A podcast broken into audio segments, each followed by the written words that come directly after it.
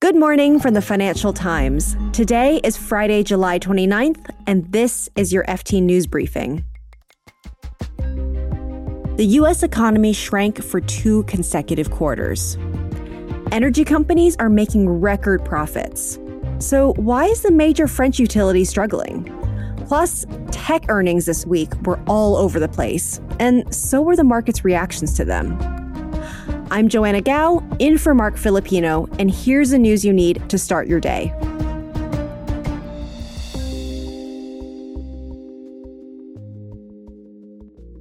One commonly used definition of a recession is two consecutive quarters of shrinking GDP. That's exactly what happened in the US in the first half of the year, according to figures released yesterday. But the US says don't call it a recession. The FT's Kate Duguid explains. So the a US recession is determined by a group of researchers at the National Bureau of Economic Research. And they include a whole host of things, not just GDP, but also the labor market, among other sort of economic factors. And we won't know for a long time whether or not the NBER classifies this as a recession. They're not expected to, though, because the labor market in the United States remains extremely strong. Unemployment is at 3.6%, which is just like a hair over where it was before the pandemic. So, although this fits one widely used criteria of a recession, it does not meet the standards of a recession in the United States. How did markets respond to the news? So we saw a big reaction in the treasury market with investors betting on a slightly more dovish Fed, on maybe a less aggressive pace of rate hikes. We also saw expectations of growth come down as expressed in the treasury market. That said, we did see a little bit of a rally in stocks. Uh, that's a continuation of what had started uh, after Jay Powell had signaled that a 75 basis point increase in interest rates at their September meeting was not guaranteed. That's the FT's U.S. capital markets correspondent, Kate Duguid.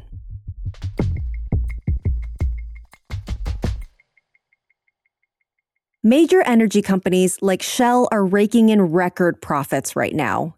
This is in part due to Russia's invasion of Ukraine, which has caused oil and gas prices to skyrocket.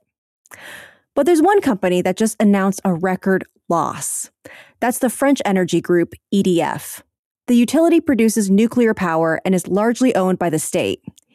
EDF said yesterday that it lost more than 5 billion euros in the first half of the year. The FT's Paris correspondent Sarah White explains what happened. One of the problems they've had is they've had an unexpected corrosion problem at some of their nuclear reactors, so that the regulators here have asked them to stop those reactors while they investigate, carry out safety checks. And that's added to a whole host of kind of maintenance operations they have on their nuclear park, which means that there's so many outages right now that production at their sites is down sort of three decade lows. So actually what's happened is that EDF, rather than being able to supply the French market and the rest of Europe, is having to buy electricity. And it's, it's had other, you know, various issues as well. The French government made it foot the bill earlier this year for its price caps on electricity bills. So all these different things are coming together. And so rather than being able to profit from what's going on right now, they're actually completely exposed to all these market swings. So the French government is preparing to fully take over the company. Why does it think that will help? What is the government planning to do to address these issues? It's not entirely clear yet because actually, until this point, EDF was 84% owned by the government. So when they announced nationalization, a lot of people said, okay, well, you know, what are you going to do differently if you have 100% of this company? What it does do is it removes EDF from the kind of glare of, of the markets right now. I mean, this was becoming completely untenable. They've just reported this record loss. It's only going to get worse.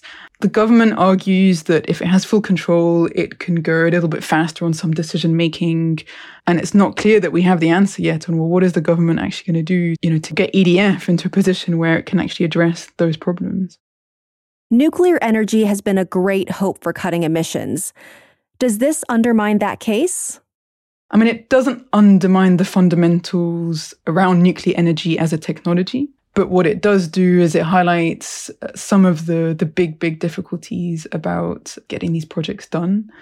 All the problems you've had around building new reactors in the last few years have been have been linked to the fact that a lot of companies don't know how to do this anymore. We don't have we've not done them for so many years that you know all the expert engineers that built these in the 80s and 90s kind of disappeared. They've gone into other industries. So they've really struggled with the actual industrial side of building these plants in the last few years. That's partly related to its financial problems now. And it does, it just sort of shows the scale of, you know, the challenge ahead. Sarah White is the FT's Paris correspondent.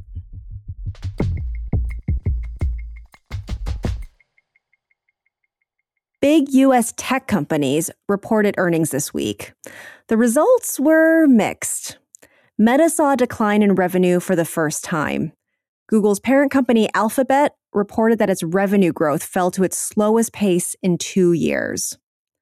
But on the other hand, Spotify's revenue increased and it got 6 million new subscribers. The market reaction to all this was surprising.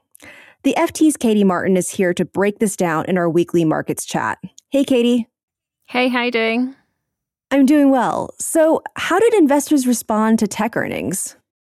we're in a very weird situation where you can't necessarily tell if a company puts out good numbers or puts out bad numbers, you can't tell whether the market reaction will be positive or negative because we're seeing quite a lot of situations where a company will put out, you know, bad numbers, for example, and the market will say, hmm, could have been worse and will reward them with, you know, a really nice rise in the share price. And also you're, you're seeing the opposite. Partly that's because tech stocks are just caught up in in the broader tide, if you like, in markets, and that is just a huge mess at the moment. Share prices going up after a bad earnings report seems totally counterintuitive. What's going on here? Investors have got themselves into quite the tiz. They got really quite miserable. And, you know, all the kind of surveys of fund managers say that sentiment was just dire. You know, people are expecting horrible recessions and horrible earnings, and they're expecting everything to be just horrible.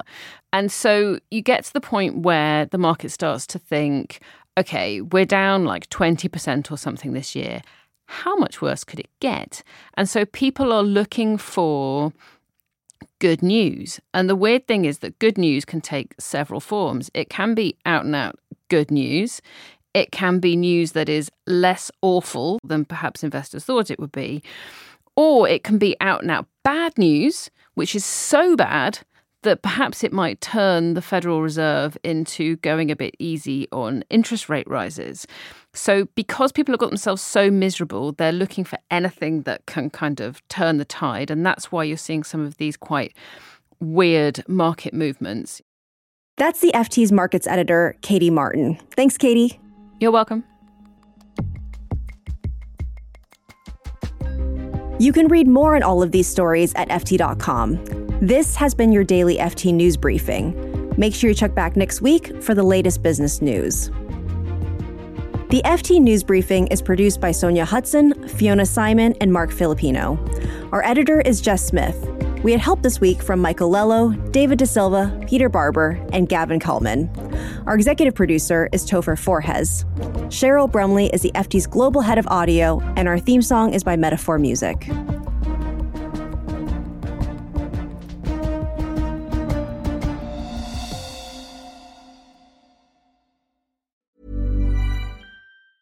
Support for this podcast and the following message come from Corient. Corient provides wealth management services centered around you. As one of the largest integrated fee only registered investment advisors in the U.S., Corient has experienced teams who can craft custom solutions designed to help you reach your financial goals, no matter how complex.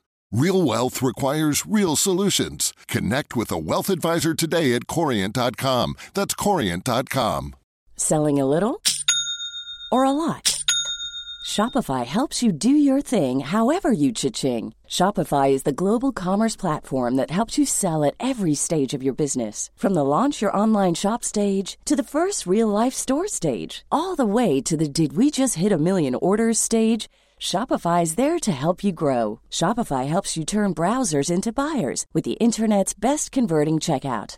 36% better on average compared to other leading commerce platforms because businesses that grow grow with Shopify. Get a $1 per month trial period at Shopify.com slash work. shopify.com/work.